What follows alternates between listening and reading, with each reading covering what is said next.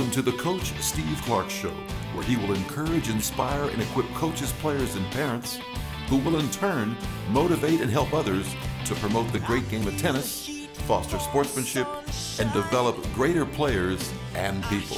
Thanks for joining us, and here's your host, Steve Clark.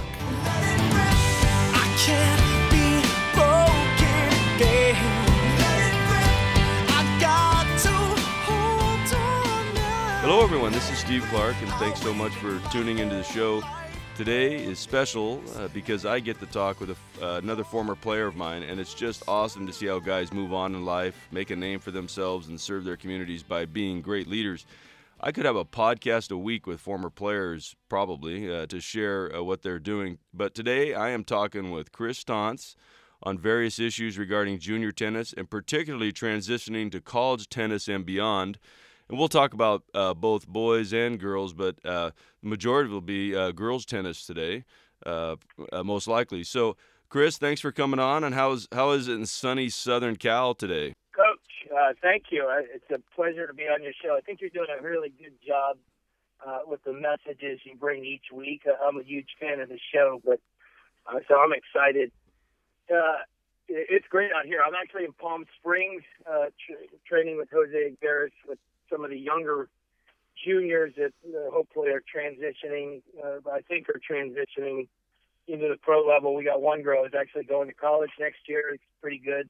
So it's uh, it's a pleasure to be out here for sure. Yeah. So who are the who are some of the girls? And uh, is, uh, yeah, you could probably say something about the girl going to college. I don't think there's an NCAA problem there.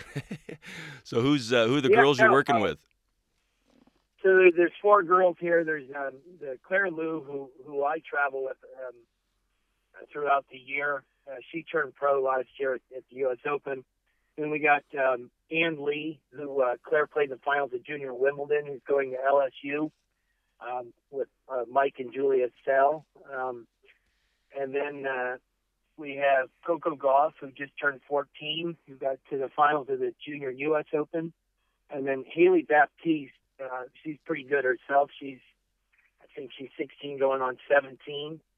Um, and she, she's unsure what you know what she wants to do, whether it's college or the pros. So there's four of us. There's four girls, and then and then I got Nicole Gibbs too that that I kind of work with. She's about 120 in the world. She went to Stanford.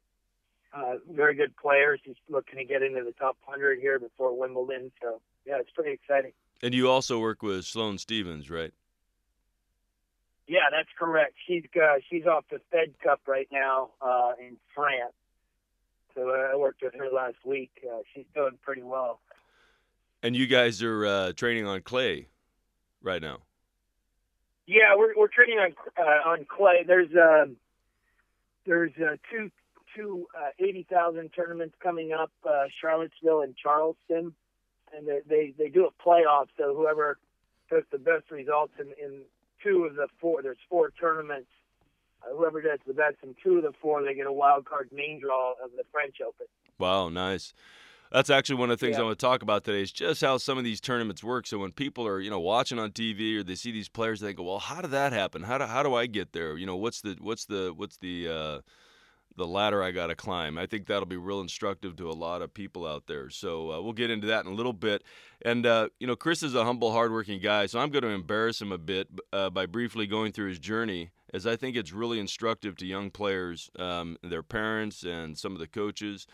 And then I'd like to get into the practical aspects of what it takes for players to transition to college, and then uh, for some of them, like some of the ones you just mentioned, onto the onto the pros.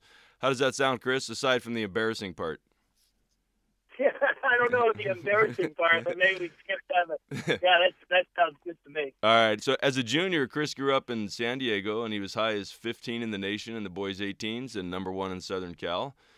In college, uh, he was an example of hard work pays off. Uh, Chris played for me, and he came in as a freshman, um, and he was not in the top eight. Now, sometimes memories get fuzzy, but I remember that to be the case, and he was on a partial scholarship back then. But he worked his tail off, and he ended up being uh, the number one player for us, top 25 in the nation collegiately. He was a conference on a conference championship team. Uh, he became a team captain, and he won uh, both what's called the uh, at the time the Big West Scholar Athlete uh, of the Year. That's out of all all uh, male athletes, and then not only for UCI but the conference, and then the regional Arthur Ashe Sportsmanship Award. So not only did he work hard on the court, but he did it with uh, with class. Although I do remember in practice, you know, there's always that training. There's always that. Uh, I remember. I remember one match. We we used to have uh, five set matches for challenge matches. So those of you listening who play college right now, yeah, we didn't have a huge limitation on time, and uh, so we had a five setter. And I remember when you lost to Mark Tardif, you weren't too happy. You weren't. You didn't earn the sportsmanship uh, award on that that evening. I think that was that was that was in the fifth set. So. Yeah, that was in the fifth set. I think. Yeah. Hey, but you know how it, as we get older, I don't ever recall that loss. Yeah, I don't think I lost. yeah, that's right. Exactly. That's that's why I have to check some of the facts because I don't know. It gets fuzzy. So in the pros, after uh, after Chris graduated, which is another great thing in itself. I mean, there's a lot of pros out there. There are only a handful. I'd be curious one of these days to find out uh, on the pro tour how many have actually graduated a uh, college and and made you know done pretty well in the pros. Uh, you know, there's a few out there, and uh, uh, anyways, so um, he reached you know, in the ATP. Uh, was about 600 in the world before he had an injury. What happened to your? So, what was the injury? And that's what took him out of uh, playing.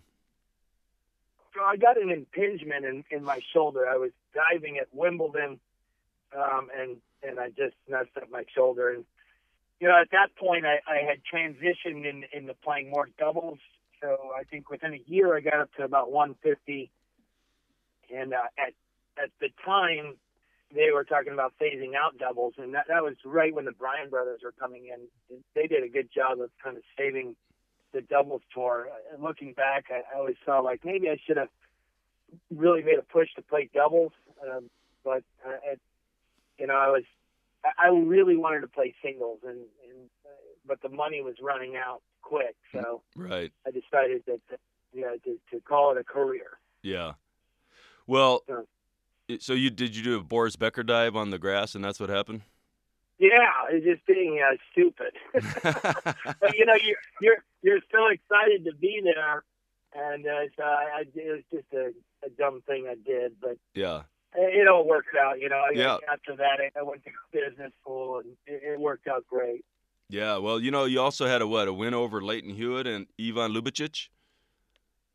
That's right, and Paul Goldstein, if he's listening. Yeah, there you go, Paul. Did you hear that? Yeah. So, and for those of you, uh, I have a podcast with Paul Goldstein. He's the current uh, men's uh, coach at Stanford, and he was a four-time All-American uh, and uh, quite high up on the tour as well. So that's a good win. Yeah, the, all the good wins there, right there. Yeah. Uh, for those of you who don't know, yeah. Ljubicic, Ljubicic is Federer's coach. So that's a solid win right there. So, um, now he now Chris mentioned he said you know after he played uh, he went on to business school. Well, that's that's a huge part for those of you listening wanting to go to college, etc. Is because his education was really important. He graduated, uh, went to UCI uh, 1991 and 95, got his uh, bachelor's degree, and then uh, but afterwards he came back. I remember uh, writing a letter of recommendation for him for for grad school, and he ended up going to getting his MBA at UCI and then he became a financial advisor and then he was teaching though he taught a uh, it was hard to get a hold of Chris because he'd be on the uh, on the court early in the morning uh, or doing financial advising, then late at night and traveling back and forth. So he was quite busy, and uh, he coached during that time. Uh, he coached a lot of the top juniors in Southern Cal. A lot of them went on to play number one at places like UCLA and Michigan. And then he's currently now the USTA uh, national coach for uh, the women's program. Um, he's one of the coaches there, and he currently works, as we talked about, with Sloane Stevens and Claire Liu. Sloane Stevens, I guess, is what about nine in the world. Yeah, she's nine right now. Yeah. Um, so now there's a uh, is there a group of uh, you know p- folks that just uh, concentrate on the gals and then some on the guys? Yeah, uh, yeah, that's the way the way we do it. Um, I originally came in. I was part time. I was working with the men and the women. Uh, we had a really good young group on the women's side that was pretty consistent and already built up. And, and actually, the the people that built it up built up this program. In that program, we had we had uh, one we had three three of the eight or nine girls that were there got to number one in the world in the juniors, which is that's pretty amazing. That's pretty special and it shows how good those those coaches were. Yeah. So it's pretty pretty amazing. So one of the things I want to talk about, and oh, actually, you just when you say the coaches, now obviously a lot of these uh, girls had their own private coaches before they were kind of working with USTA. That's correct. And so That's the, correct. And, and yeah, go go, ahead. And like uh, Claire Liu, also not to leave out uh, Mike Jeanette, who I think he got developmental coach of the year. He, he worked with Claire since she was six, so he he was part of her development as well. But yes, the, uh, a lot of these girls had their own uh, pri- private coaches as well. Yeah, and, and you know that's a kudos. Just you know, it's the grassroots. It's the guys grinding day to day, early in the morning with those kids, and then uh, the kids work hard, and then uh, you know then you know they get recognized by other coaches, and uh, you know it's just a big uh, effort to work together to get them uh, you know to to get as high as they are. You're right. Yeah, it, Yeah. it takes uh, it takes a lot of people to, to on this journey, Yeah. as you know, and you know you, you might work with a girl for one or two years, and then at that point maybe someone else works with her. Yeah. Uh, at the end of the day, at the end of the day, it's just about getting them better. Yeah. Well, now that uh, people listening know a little bit about your background, I'd like actually to touch on a couple things that we've talked about or that might be between the lines. And first thing is, and uh, Chris, you know, just I want to maybe chime in, have you chime in on a couple things, but one is hard work. Um, you know, there's no substitute for it, and people say, ah, you know, that's you know, it's obvious, but you know what? There's only I've you know, I've told players I only have a handful of players on that I can count you know, even out of the numerous guys that have gone on past college, uh, you know, some of them I've talked with on my show, you know, Trevor Croneman and some other guys, uh, every one of them had one characteristic in, in common, and that's extreme level of hard work and, and persistence in going on. And there's only a handful of guys that I remember I actually had to tell them, you don't, you need to take some time off, you need to take a break. You know, it's like, and that you're one of them. And uh, so it's like, you know, hey, you know, Chris, no, don't go in the weight room today. Or no, you need to take time off of doing the conditioning because we've been playing a lot and you need to take a break. And I think that's a rare characteristic. And I would think most of the time, you know, some of the guys that I coach, you know, they'll point out some guys on tour that maybe aren't the hardest workers or they're a little bit mentally squirrely. And I go, hey, well, that's your, those are exceptions and they got a lot of talent, but I bet they would be a ton better if they worked harder and were more mentally focused. So one of the things is just hard work, and I'm going to give you some examples, and then uh, you can chime in here, Chris. Is from Sure. you know you know Chris went from you know, and this is very common in college, and this is the point I'm getting across to the juniors listening is he didn't start. You know, he wasn't one of the great players on the team to start with. He started sub eight, and you know, not even necessarily on the traveling squad, or you know, on the traveling squad, but not playing. And he was on a partial scholarship and he but he went to number one after a few years or not actually after a couple years. And then uh, from z- he went from basically zero in the country and worked his butt off. And by his senior year he was top 25 made it to nationals. He was you know zero on the atp tour and went there to top 600 150 in doubles. Um, you know so it takes work and it just you just keep plugging along. And i know i think you wanted to be one in the world at one time and that was your passion your motivation and you know yeah bumps and bruises along the way. Um, so and i remember one time I, I required the guys to run a sub six minute mile and chris uh, wanted to run a sub five. And for a tennis player man that's darn good. And because you know it's just a different type of running that we do. And uh, you know so th- the day at practice i had several guys and myself we each ran a quarter mile as fast as possible like a sprint. And then chris had to stay up with us and you ran i think what a 450 or something That's right. Yeah. Hey, that's a good memory. well, I think a couple of guys who were running the mile that day or the next day uh, ended up near a trash can. But uh, so you, um, yeah. So, uh, anyways, you know, maybe mention that. You know, you know, you're a hard worker, and how do you how do you see the kids? A lot of the juniors these days. Do they have that perspective? And obviously, the ones that are doing really well do. But uh, maybe you could just, you know, chime in on that. Mean that's a great question. I, I, I've been all I've ever known is is working hard. I get that from my from my parents. From my, my dad's a, a workhorse, and I still I still think it. At the end of the day, you want to just keep getting better. You might run out of time, like okay, I ran out of time, but you're competing against yourself. You're not competing against others. The game doesn't end until you say it ends. So I remember I, I listened to this podcast with Simon Sinek, I think, and he was talking about there's two two uh, types of games. There's the uh, finite game where there's you know like a, just say one match where there is a certain out. You know, if you don't win the last point, you lose the match. But he said you want to be more involved in the I think it's the infinite game where there is no finish line. So it's like a, a kid playing playing checkers with you, and the, the kid loses, and he says, "Let's play again. Let's play." And you keep playing, and he keeps playing until he wins. And, and I think that's the perspective that a lot of these juniors need to have is you're competing against yourself. So you might lose one week. Guess what? That's part of tennis. It's going to happen probably every every week unless you're Roger Federer. So you want to make sure that when you do lose, you learn from it, and, and that you keep trying to get better. And that could be getting better mentally, uh, you know, physically, getting in better shape, or and also just improving on your game.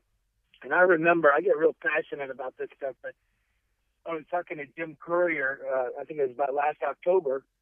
Uh, no, actually at the U.S. Open. At the U.S. Open, he was talking to our American pros, and he said, uh, you know, I, I don't have the most talent as everyone else, uh, but there's one thing I did is I trained very hard. And he said, well, you know, maybe people can look back and say I overtrained, and maybe that's why I stopped early. But I didn't want to leave it to chance. What if I didn't? And he said, I challenge all of you to make sure you do everything in your power uh, so you look back and you have no regrets. And I think that's that should be the goal. Instead of focusing on my UTR is this this week or uh, you know, I'm not going to play number one or it's just get better. And, and if you can stay calm and have that perspective, I think, uh, I think you will get better. And, and the last thing I'll say is, you know, Sloane Stevens, she's been a great mentor to, to Claire. And uh, one thing she, she said to Claire in Miami is, you know, Claire Claire didn't think she played well at Indian Wells, and Sloane uh, Sloane uh, lost uh, second round at Kasatkina, and she she went up to Claire and said, "All, this doesn't matter. Just stay calm, and maybe this week's your week." She said, "I didn't play well in Indian Wells, Claire, but maybe this week I win it. Who knows?" And, and as we know, Sloane won that week. But that, that's a great perspective to have. Is you got to handle the winning and the losing the same, and the whole goal is to stay positive and try to get better. Yeah, you know, and the thing is, is and I and I tell uh, juniors, I, I, call it uh, junioritis, where you know kids. Uh, and I remember talking to the guys on the team when you were playing about this, is because there were some guys on the team that think, man, coach, why, how, how did, how did I lose this guy, man? And the juniors, I used to beat up on him. And I said, well, let's see. You're six foot two, and you were that way when you were, uh, you know, a certain age, and the other guy was five foot four, and uh, you know, you played him and you beat him, and now he's six foot and he's grown and his game has gotten better.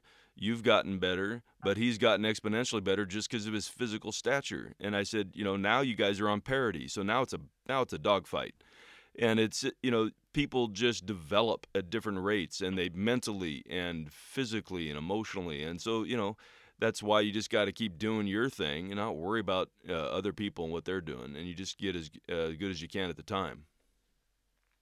well, boy, you got that right. I, I, I can name so many different kids. I, there's one kid that uh, he, he's like a, well, I guess I'd say a little nephew to me. I've been working with him since he was nine. And I remember when he was 14, he he, uh, he lost and he was sitting outside his car and he was crying. and He said, "I'm going to quit tennis." And uh, he's just a little kid, you know. And so I had gathered all the kids that got the number one that I worked with in Southern Cal I had texted them and said, "What was your ranking in the 14s?" And surprisingly, all those kids that were, you know, two of them were playing number one at UCLA, one was playing number one at Harvard, and they all weren't that good in the 14. And so I sent that text to, to this kid, and, and he stuck around. And, and guess what? The kid grew six inches, which helped. But this kid just kept trying to get better. Now he's going to Arizona, I believe, on a full ride. But he's one of the best kids in Southern Cal. And uh, you, you just never know. You, you really don't. And one thing I do remember from my college days is that we had a guy on our team that used to beat up on me in the juniors. And all of a sudden, I got stronger. I actually used this story the other day. Who, who was that? And uh, Kenny Cruz. Oh, yeah, Kenny. Kenny. Cruz. He, yeah. He's like, yeah, great guy. And um, but I just remember in college, it, you know, now he got me on the corner, and, and I was pretty strong with my legs and, and what I could do, and, and I felt like, uh, you know, I, if I got him on the corner, he wasn't as strong as me, and it was a big eye opener. And I just, you know, there's something to be said for being able to get to the ball and and being physically fit too, which really helped. Well, uh, and you know, for juniors listening, so K- Kenny would win matches just by attrition. The, the the guy would just he was like a water bug, and he would just get to every ball, and he could he could smack it pretty good, but he was just little. He could only impart so much power. So I could see where in the younger days he could just wear guys out and just uh, you know just take them down. But as you get bigger, um, you know, Kenny won some good matches for us, and uh, you know, uh, but Chris was, you know, playing one that year, and Kenny was playing six, and so it's the type of thing where as you develop, um, everybody has their role, um, everybody has their the rate at which they develop and all that. So that's a, uh, a great example right there. Um, another thing is that's really important is you know sometimes you just got to be really specific at what you're working at. Like right now, my main focus for uh, my son Graham is he's got to work on his serve and volley and his ability to play against serve and volleyers, work on his passing shots and his lobs. Because if, and this is even in college level with the guys, I find, and I think, and I know Chris, you agree 100% on this. I find most people just really lack the transition game um, as well as the ability to really finish at net. Um, and the reason why is because people don't come to net, so you don't know how to play against somebody coming to net because nobody comes to net. And here's here's here's the subtlety is people think, well, I can just you know I'll just pass them and I'll just stay back or you know whatever, play that kind of game. But the difference is you don't know the nuances based on uh, based on when somebody comes to net because if you don't go to net, you don't know what shots are created at net. You don't have, in other words, it's it you know I call it outside your well this is I don't say this to a tennis player, but uh, outside your plausibility structure. In other words, here's the deal if I go to net, I know if Chris, if you try to pass me down the line, I'll actually change my grip to more of a backhand grip so I get more angle on the volley and I can hit an extreme volley even though I'm on the stretch. Somebody who doesn't get the net a lot keeps the same grip. They might even have a bit of a forehand grip, and there's no chance they're getting that thing a really sharp angle. But if you don't play net enough, you don't know that somebody can do that, so you don't react to a short angle cross court volley. And so one of the uh, perfect example of this is one of my players uh, was a, it was a critical match, and he kept passing down the line. And he, you know, aside from missing, I said, "Look, I said even a blind squirrel finds a nut." You know, so if it's like if you hit the thing down the line, all the guy has to do is reach out, and the ball is hit on an angle away from you, and it's really hard to get that ball. But if you can hit that ball because this player does not close the net tight enough, if you can hit that ball cross court where it's down a little bit, he's going to have to hit down the line. And hitting it down the line off the cross court means he's actually changing direction. And if he doesn't hit it well, it's going to shoot off wide. And I said, that's way more difficult than just sticking your racket out and having a ricochet cross court and the ball's going away from you. If he hits down the line, it's actually coming to you a little bit possibly and it's easier to chase down. Sure enough, match point, he's been hitting all these down the lines. I said I said if he comes up the net, man, I want you to go cross court. So he hits it cross court, the guy dumps it in the net. And because it's just a tougher shot. But he doesn't know that because when he does he doesn't get to net enough to know himself what all the nuances are. So I think that's a yeah so, anyways, the point I'm getting at is I remember you were playing. We had, we had a match against Pepperdine, and the guy you were going to play um, was uh, had severe topspin, and you know you were both nationally ranked, and and I remember because you come in a lot, we had to work on your half hop, your half volley off severe topspin, and getting it down at your feet. So I remember we were down on court the number one court down in the Inferno, which was the lower courts, and I was just feeding you a ton of just heavy, hard hit topspin balls, and you had to half hop it, and I would try and pass you because you had to be able to develop that shot uh, in case the guy hit it. And sure enough, you know, came came through for you. I also remember you had a two hand forehand.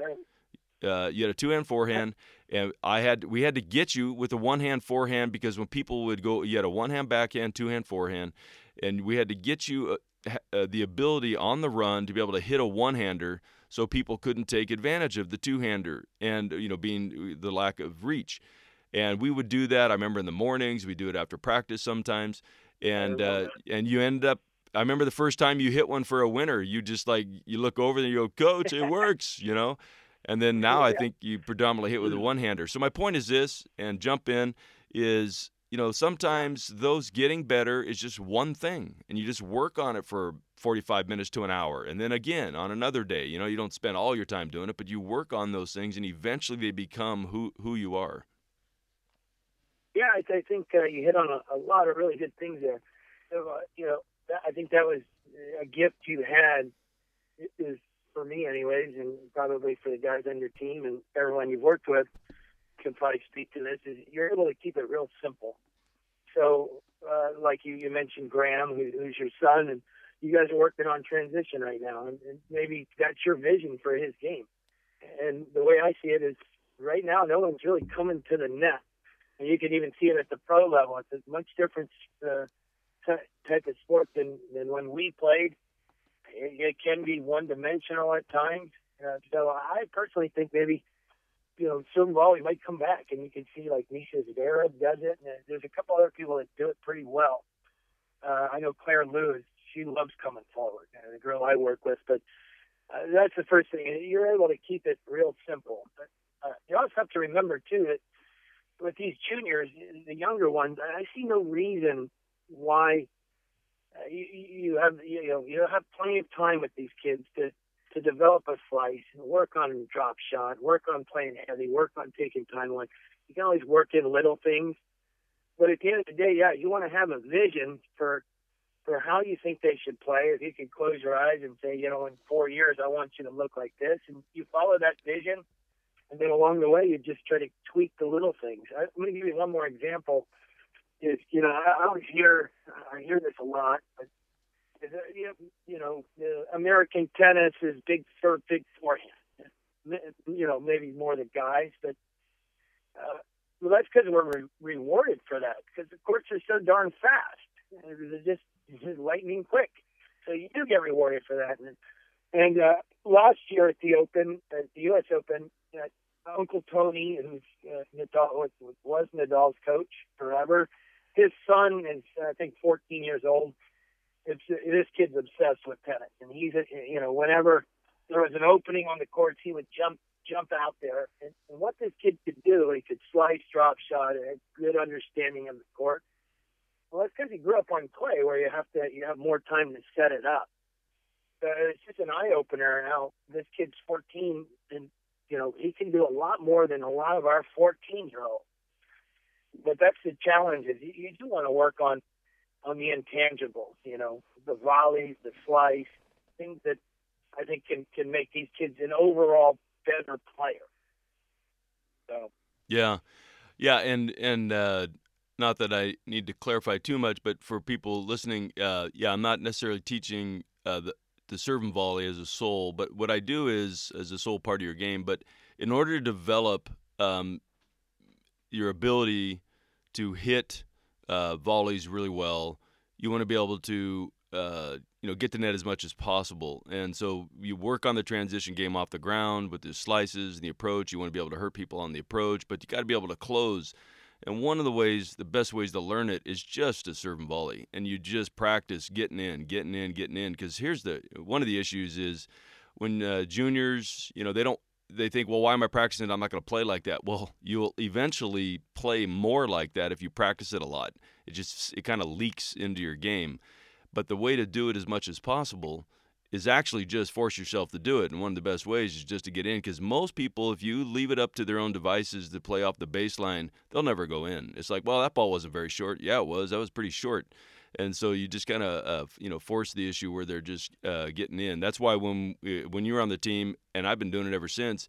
You know, we start off practice, you warm up a little bit off the ground, then we get right into serve and volley half court doubles, and it's the idea of just you just got to develop this feel for coming forward on just about anything. I remember one time. Uh, yeah, go ahead.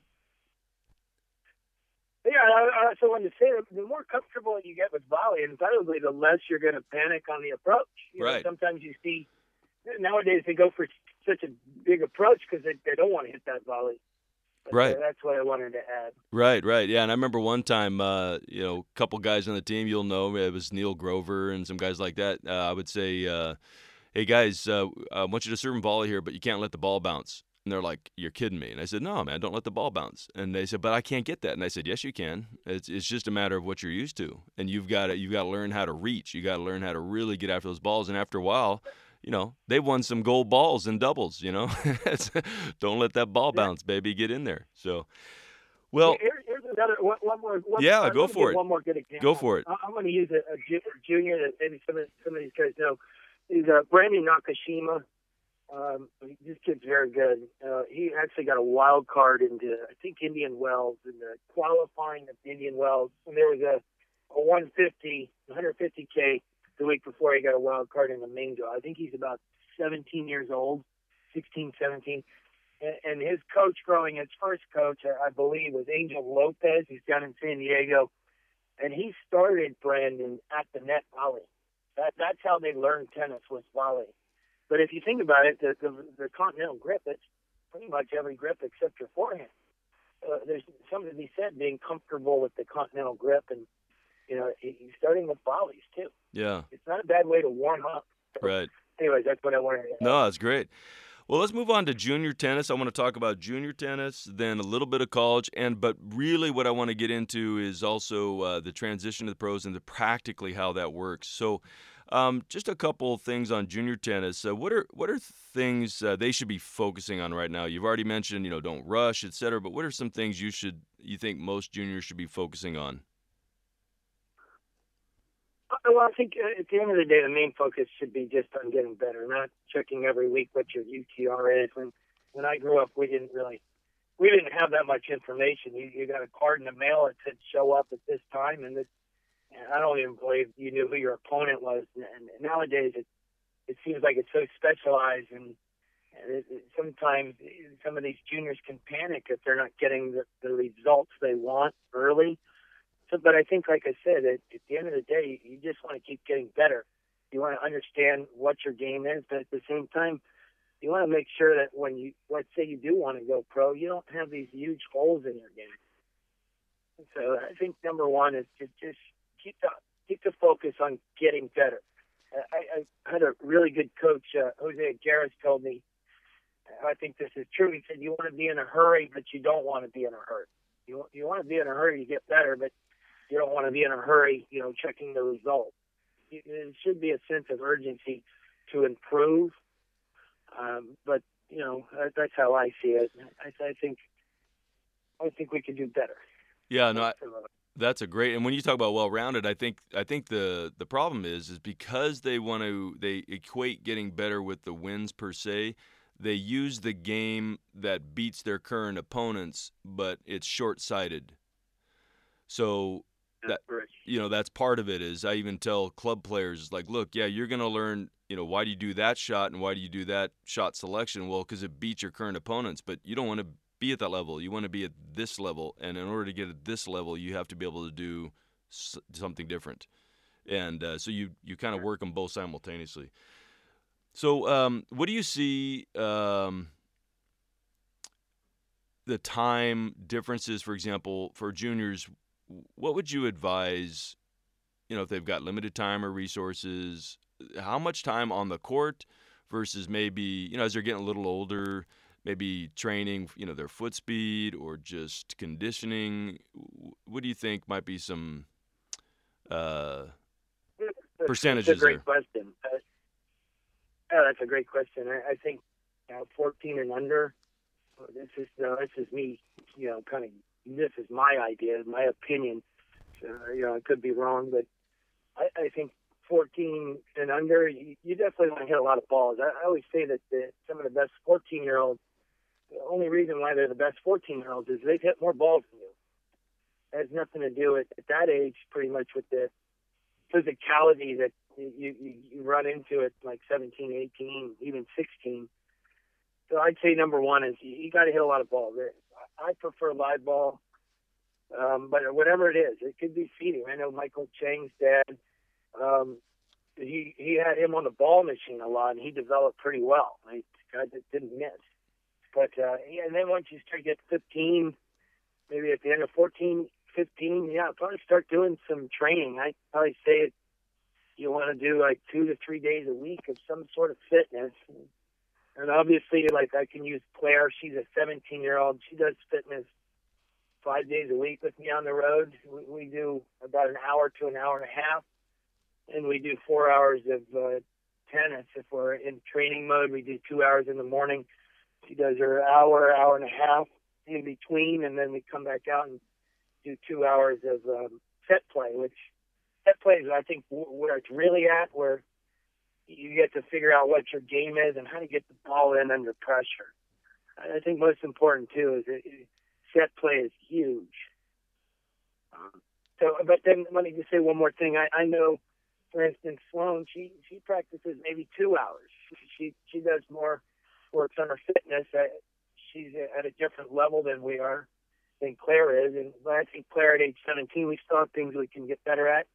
So that's maybe why the practices are, are a little bit longer. I, I see nothing wrong with that. What do you think about uh, so you know yeah it could vary from player to player because some people say we don't overtrain him man they're only just a kid you know uh, so you think uh, or you know younger player um, what about when they're playing during tournaments do some of these players uh, that you see that have this aptitude or this drive uh, do they do some form of conditioning even on match days I can tell you at the pro level they do. Um, I know Claire last year at um, at the junior events. I when I came in, I'm I'm pretty big on on fitness and being in shape. So I, I, the French Open, she lost in the finals of the junior French and won Wimbledon, but we treated those like training blocks because I, I wanted her to get ready for the pro tour, hopefully. So she was doing fitness every day, even on match days. Now that that's an exception. Uh, uh, everyone's different. At the end of the day, you want to stay healthy. Yeah. So, I, I, this is how I see it. Is when I came in with Claire, I gave her three goals. Number one was to have fun. If you're not having fun, it's you're, you're wasting your time. You're wasting everyone's time.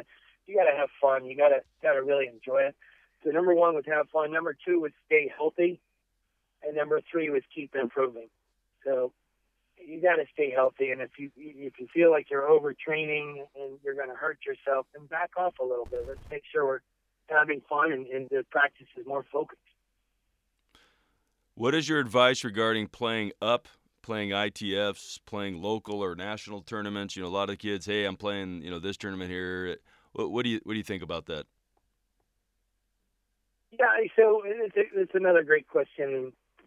I, I do get that question a lot. And like I said, with, with all the information out there, now you can see who's where throughout the world. And sometimes I, I see players and they, they're down in Egypt or Tunisia and wherever, and you know, trying to get ITF points. But I, I think number one is you, you should be able to feel pretty good, and you know, locally that you can win, or, you know, final semis, final win, whatever the local level is, and then personally, I'd move on to national. And if you're one of the better national kids, yeah, start playing ITFs. But I would make the local and national the first priority over, uh, you know, well, I see this girl's doing really well on ITF, you know, which I see. I see, but you also want to make sure that you have the time to develop your game and sometimes when you're, you're traveling is kind of mentally exhausting and it takes up a lot of time. So I think you know, you'll know when you're ready for ITF, but usually it, it should be that you've had shown some level of competence at, at the regional levels first. Yeah. Well, does that make sense? Oh yeah, no, and and we've talked about this before, and maybe share your opinion on you know you just you just kind of started it there. When does a player know they're ready on the path uh, to becoming professional?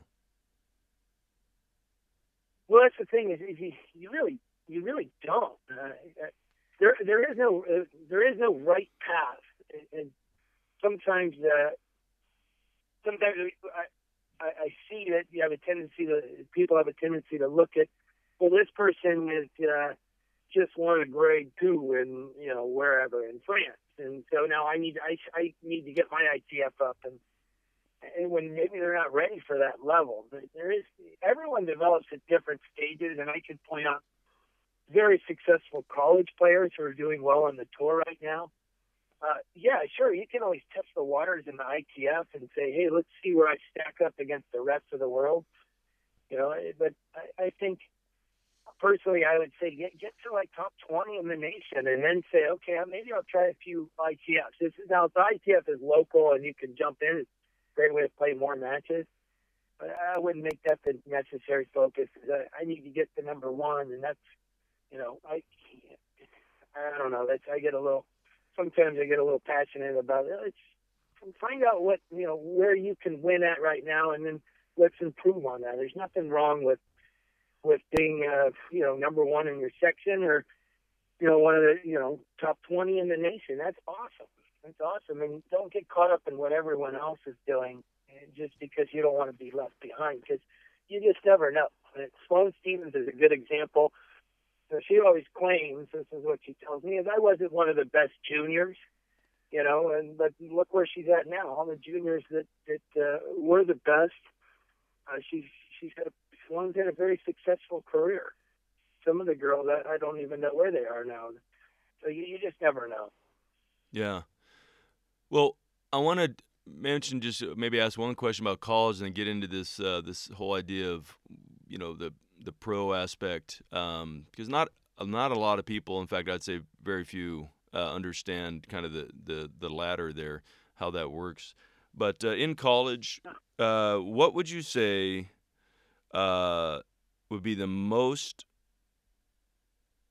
you know from your experience and the experience of the players that you've uh, coached that have gone on to college um, you know from juniors to college what do you think most should know about college with respect to their game? And i mean that could include hey the time demands the you know where they want to be physically tactically whatever uh, what do you think is something that you know every kid aspiring to go to college? What should they really just focus on? You've mentioned you know getting better, et cetera, not worrying about the rankings and all that. But uh, what you, what would you maybe one or two things that you think is most important about their college experience?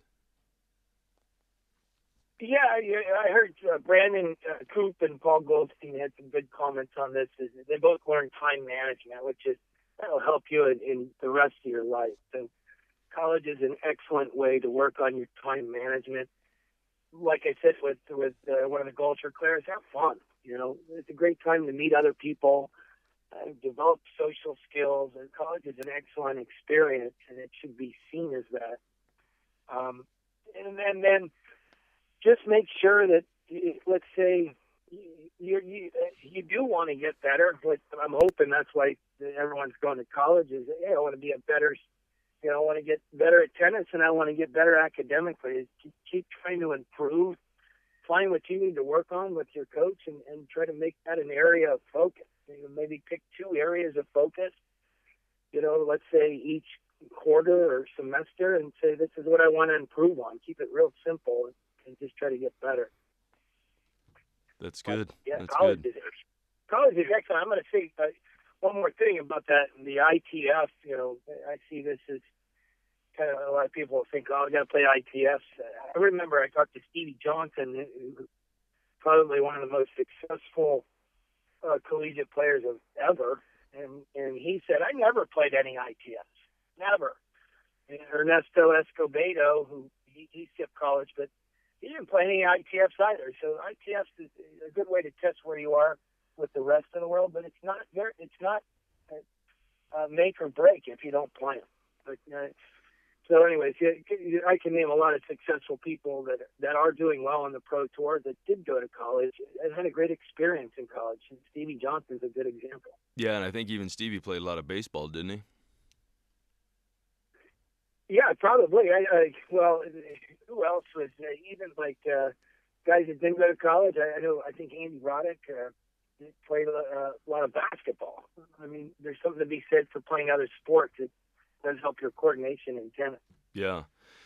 Well, let's uh, uh, let's move on to a topic that I think a lot of people, like I mentioned, have not really heard, and um, that's just kind of the day-to-day nuts and bolts of going from juniors, we you know, to college. We've talked a little bit about, but going from either junior to pro or college to pro, or just so when someone's watching somebody on TV, they go, "Wow, how did they get there? What's the what's the day to day grind and the the what to dos and the not to dos?" So let me ask this one. What's when a player says, you know what, I want to go pro, whether it's, you know, out of college, let's just maybe go from college age, uh, or after college what's the first thing they got to do? Nuts and bolts. Uh, uh, yeah, they got to find it. It's interesting. They got to find a futures tournament, or you know, so maybe just uh, yeah. Because for you, it, it it happens all the time, but for the average listener out there, they're gonna be thinking, "Wow, never, I didn't know that." You know, so what what's the nuts and bolts? What do they got to do? Yeah, so you got to start in the in the smaller smaller tournaments, and start building your ranking up that way. There's some exceptions that I remember I talked to Michael Chang about this, and he, he said, "Yeah, I play. I got a wild card, which was like a free entry, and I think it was Scottsdale at the time, and I had all these smaller tournaments that I was going to play after, and I ended up getting to the semi, and all of a sudden I was 200 in the world. So some people can rise up a lot Okay, so let's let's say for example, let's maybe list the tournaments you got uh, and maybe the different levels because people hear this all the time. You know, you got your futures. You mentioned an eighty thousand, you fifties, tens, etc. Maybe go through uh, from the, the lower level up to the top and ex- and just give an explanation of how maybe the transition. So when people are playing tournaments, those are the ones that they lead up and they've got the uh, the grand slams, you know, on down the different levels. Maybe let's start yeah, yeah. there. So so so I, I you know, you got your fifteen thousand, which is probably the, the, the, the smallest one, and and then you get the then they have twenty five thousand up from then from twenty five you go like sixty thousand to a hundred thousand. These are all ITF pro tournaments. And then once you start getting to that, like 125 on the women, 125,000, that's WTA, and 150 on the men. Uh, then you go, then you start getting into the the WTA ATP. You have to be around, I would probably two top 200 to start getting into those um, consistently, or getting into qualies. And then you have your slams, and the slams are, you know, those are the big ones. That's where people can actually fund their their traveling for the year. So the main goal is to hopefully get into the slams. It's that you got to doing the qualifying, I know for the French, uh, Claire was kind of on the bubble. She was 220.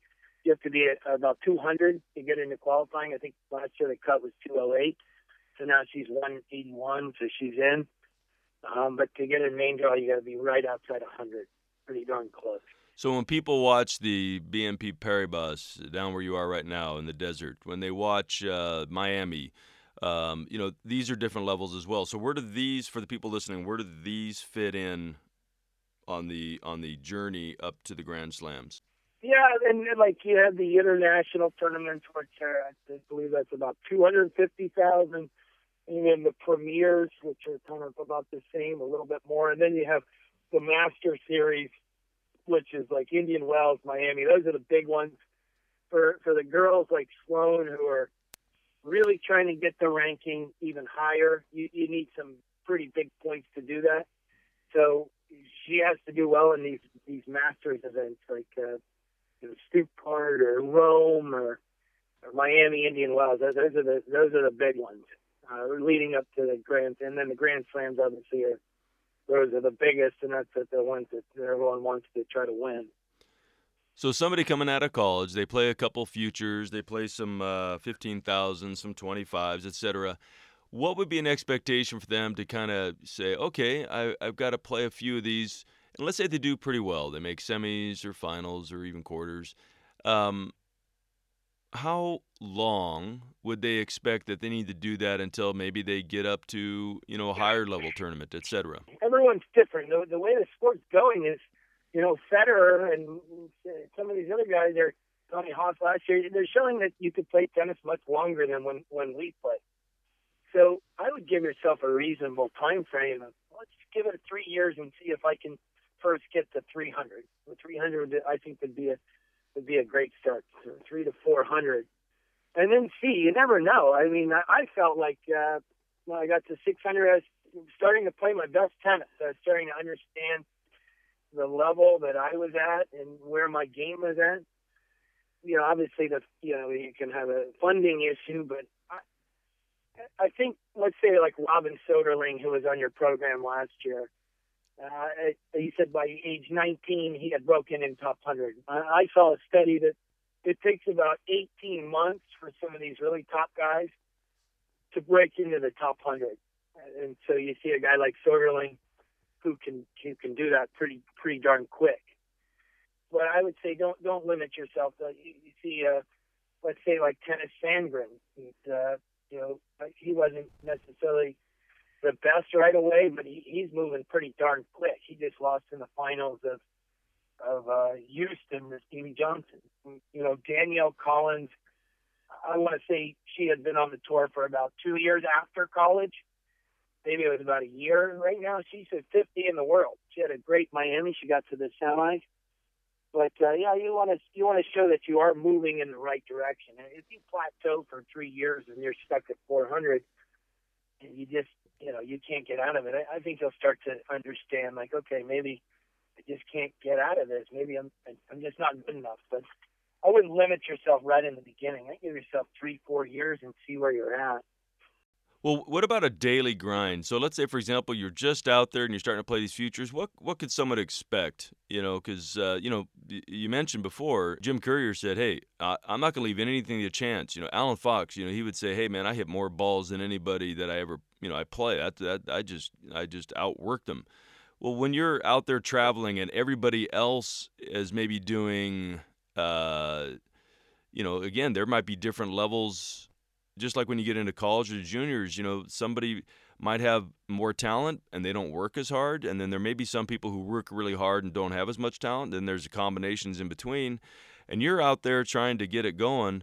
Uh, what do you what do you advise players, you know, in terms of their day-to-day activity? You know, they're going to travel, they're going to train, find training partners uh, do their conditioning, and maybe they don't have a coach. So, what would you suggest for them uh, as a daily routine when they're just going through this grind? Yeah, that, that's tough. That's uh, sometimes you know I, I feel like we Claire has a, an advantage is she has a full time coach with her on the road, which which really helps to set up practice and keep her on track on what she's working on and making sure it's simple enough for her. But uh, yeah, it, sometimes it's very hard at these lower levels to be able to, to afford a coach. So you, you got to make do, and and uh, but try to keep getting better along the way. I, I will say this: sometimes, I, sometimes I think some of these, um, maybe not, but I, I have a feeling that sometimes these pros they forget that they have one job, and that's uh,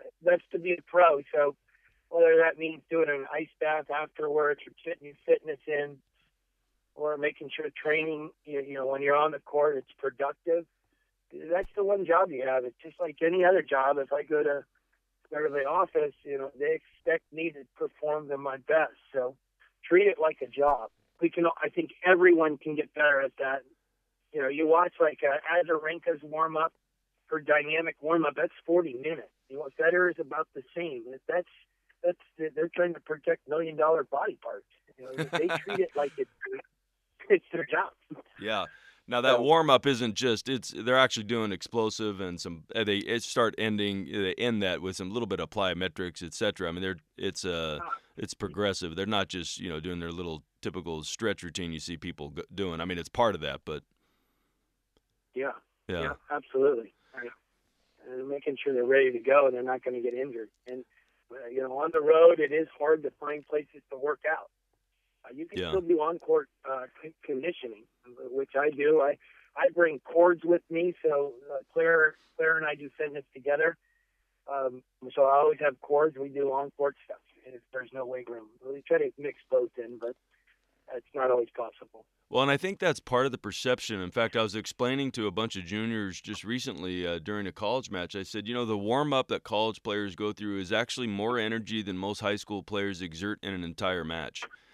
And so the idea is, even at the pro level, what you're saying here, and this is what uh, you know, I'm hoping uh, aspiring pros are thinking about is, you know what, it is. It's not just hey, once you turn pro, quote unquote, you've arrived. No, it's actually it's hard work and you've got to enjoy the process. You actually have to love doing the work and it's hard. Sometimes it's not going to be fun. It's like, "Oh, I got to do this. I'm sore."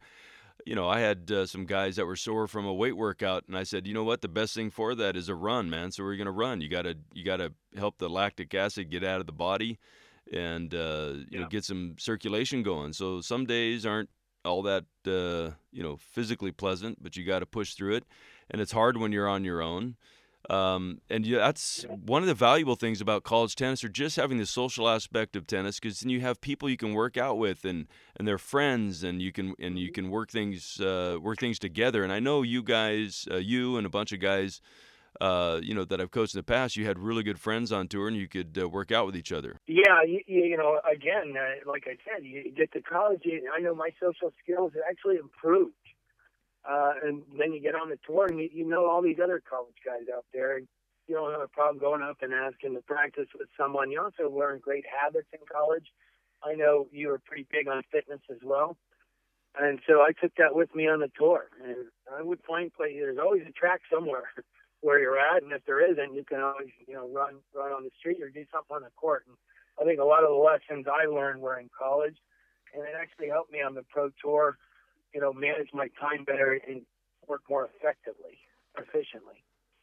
When you were playing, and you notice maybe some of the guys at the tournament you were playing, how many of them had a coach, or did you guys? Uh, you know, share a coach. I know even now there's some some players on tour that are pretty uh, uh, notable they share a coach. Yeah, uh, Stevie and Sam Querrey, uh, Stevie Johnson, and Sam Querrey, they share a coach.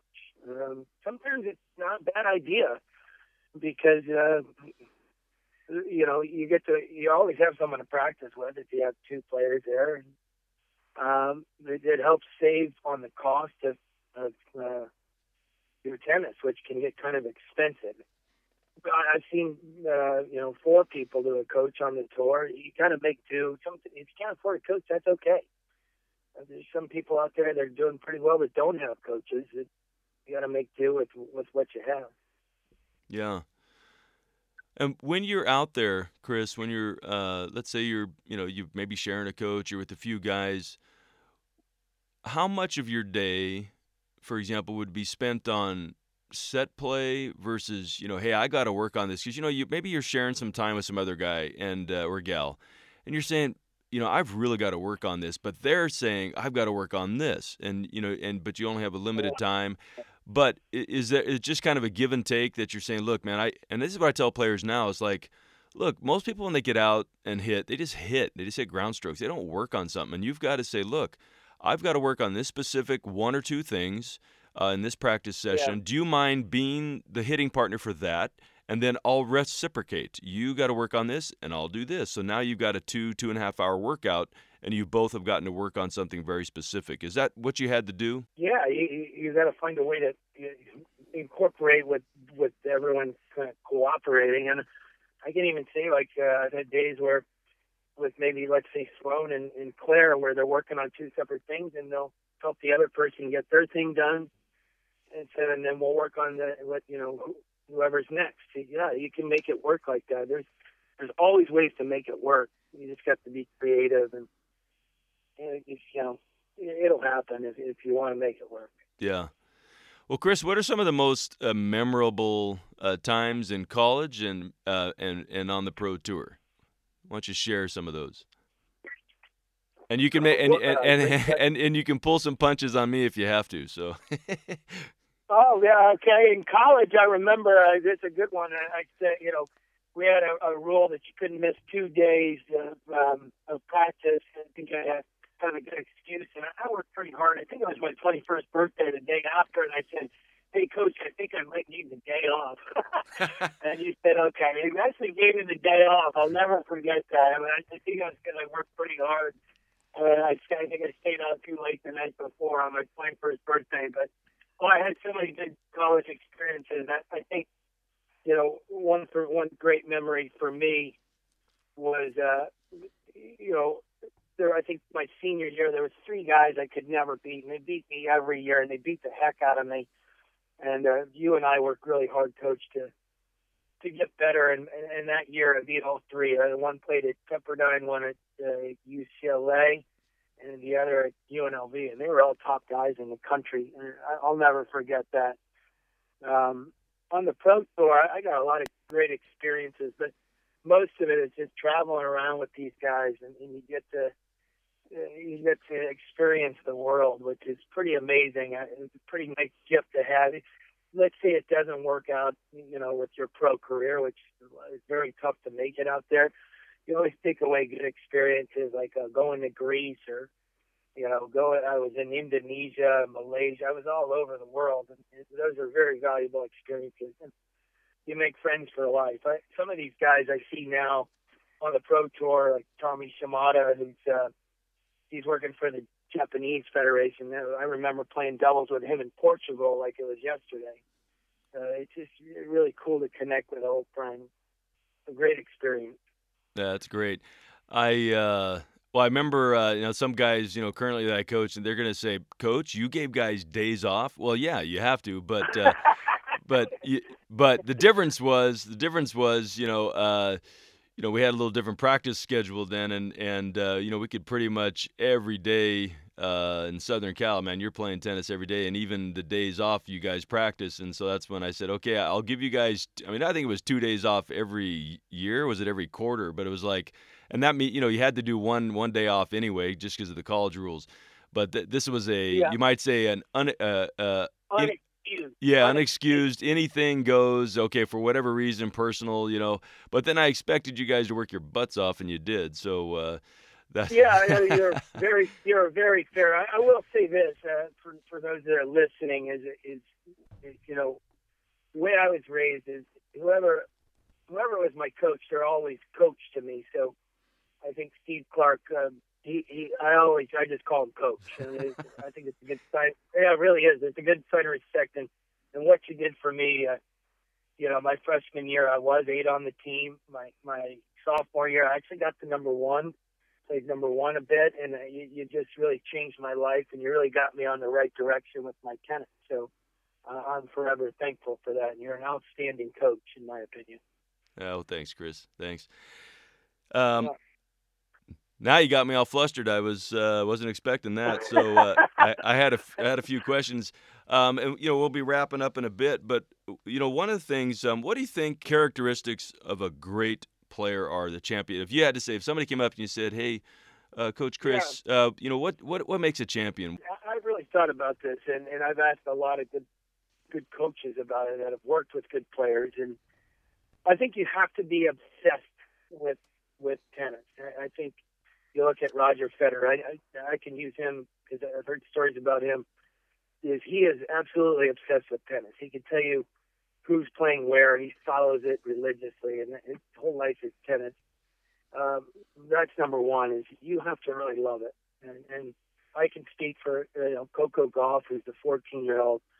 Uh, you talk to her, and it's like talking to a 21 year old, where she's she's envisioning herself playing in the finals of slams at age you know 14, which is pretty amazing.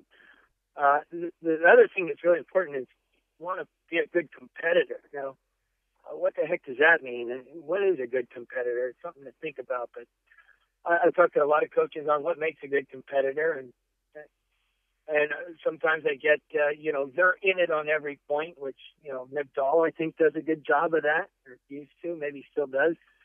But I think the sign of a good competitor is you want to get better as the match goes on. Um, so you're trying to figure it out. I, I think if you want to, you know, you want to see a result that's, uh, you know, let's say you lose six two seven five. It's pretty seven five six zero. The reverse. That, that sometimes shows that you just you just went away, or sometimes the level is just too good for you. But uh, I think uh, you know, being a good competitor. Uh, and this, you know, you got to have this amazing belief in yourself. You know, I, I know Federer and Nadal, they have, they're very humble guys from what it sounds like.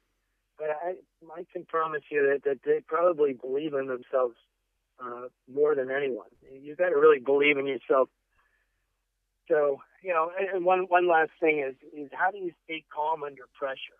You know, that, that's a big thing. How can you, you know, it's four all in the third set and it's deuce. How do you make that first serve? I think the good players will probably find a way to do it. One of the things, uh, and I'll just backtrack a sec, um, is you know when I asked uh, Chris about you know experiences and uh, good memories, etc. You know, as a coach and even as a player, you know, part of being a team, and this is why I encourage juniors to play high school tennis, even if they're a USTA player. Um, you know, because a ball is a ball is a ball, whether it's in a tournament or in a high school match. You know, if you're better than somebody, then serve and volley. If you're better than somebody, then work on your chip and charge. Or if you know, so there's always ways to improve a certain shot. But the just being part of a team and having those fun times. I remember, you know, when you were playing guys on the team would, you know, I remember one time uh, Frederick Bach, who's a gorgeous looking uh, player, you know, in terms of his game. What a backhand, one hand. I've, you know, he, he had a shot that I, you know, I've never seen anybody else hit. It was a kind of a outside in slice around a guy on the backhand side, just kind of hooked the ball around the guy, and it was with a one hand slice. It was it was really interesting.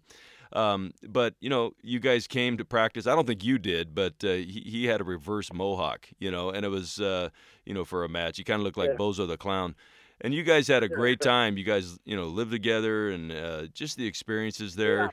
Yeah. Um, you know, some some good laughs. Uh, and, but you know, part of that is you guys yeah. were serious, man. You know, you, you, work hard, and that's the balance. Sometimes people, uh, when they're competing, uh, you know, they're trying to think, I want to have fun, fun, fun, fun. That's true, but the the great competitors, I think, they actually love the the process. They love the grind and the competition. That's the fun part is seeing if You're they, right. you know, You're if right. they, you make me better. I have a, you know, my current uh, assistant, you know, and we hear people talking about this all the time. We say, make me better. And if you, and if you play a great point against me and beat me, great, make me better.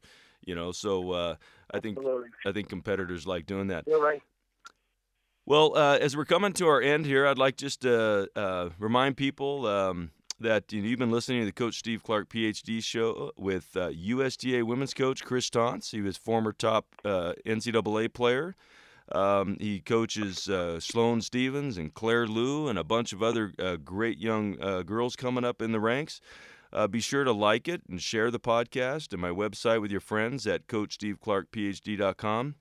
There you'll find blogs and podcasts and resources, video discussion. Um, I'd like to thank uh, Aero Concrete and Asphalt Specialties of Spokane. And I also welcome your comments and questions, and you can reach me at steve at coachsteveclarkphd.com. And I'd like to leave you with a couple thoughts. Um, and uh, Chris, after I mention these, maybe you'll have a couple a couple comments on them. But one is this. Uh, the other day I was sitting. A lot of times, I when I'm in my car, I'm just kind of in dead time. I think of uh, different uh, little sayings, but this one I was thinking about, and it says, you know, because some people will make excuses or blame other cir- circumstances for their losses or for what happened. And I was thinking about it. I said, you know, when something is not the way you like it, don't be what you Yeah. don't like. Don't be a contributor, be a change agent. So when something is not the way you like it, don't be what you don't like. Don't be a contributor, be a change agent. Because sometimes what happens is guys don't like that this happened, and then they kind of take that role and they start getting upset, etc. No, don't be that. Don't be a change agent. Be somebody that is in control of the situation. And the second thing is by Martin Luther King Jr. He said, "We must accept finite disappointment, but never lose infinite hope." And so, as a competitor, that really resonates. You you might have some you know temporary disappointments but you never lose hope. So again, it's we must accept finite disappointment, but never lose infinite hope. What do you think about that, Chris? Yeah, that's outstanding. I, number one is yeah, like uh, like you were saying. The first point is is you, you want to be a leader. If you don't like something, lead by example. And uh, the, the second thing is, uh, like Martin Luther King was saying, is um, yeah, you, you can't get too disappointed. If, if you don't like losing, guess what? You're probably going to lose every week unless you you know your last name is Federer. Then, then maybe you won't, but it's part of the sport. So you got to handle handle the winning and losing the same. And the ultimate goal is just keep getting better. That's, Yeah. that's number one. Keep, keep improving. But I like I like both of those, coach. Well, Chris, man, it's been an absolute blast. It's uh, you know, I it's Thank whenever you. I'm in Southern Cal, it's it's fun to see you, and uh, you know you're doing a great job. I I'm just tickled pink to find out uh, you know how you're doing, and you know who would have thought, who would have thunk that uh, you know 20 years ago you'd be doing this, and you're just doing it at an elite level, and you're getting to see the world and the best players and work with the best players, and really proud of you, and uh, you know it's just a great oh, example and a great testament to kids coming up that you know what, you just keep pressing, keep working hard, and uh, you never know what happens. Yeah, I want to thank you for your time too. Keep keep up all the good work. I, I really enjoy these podcasts, and thanks for having me on today.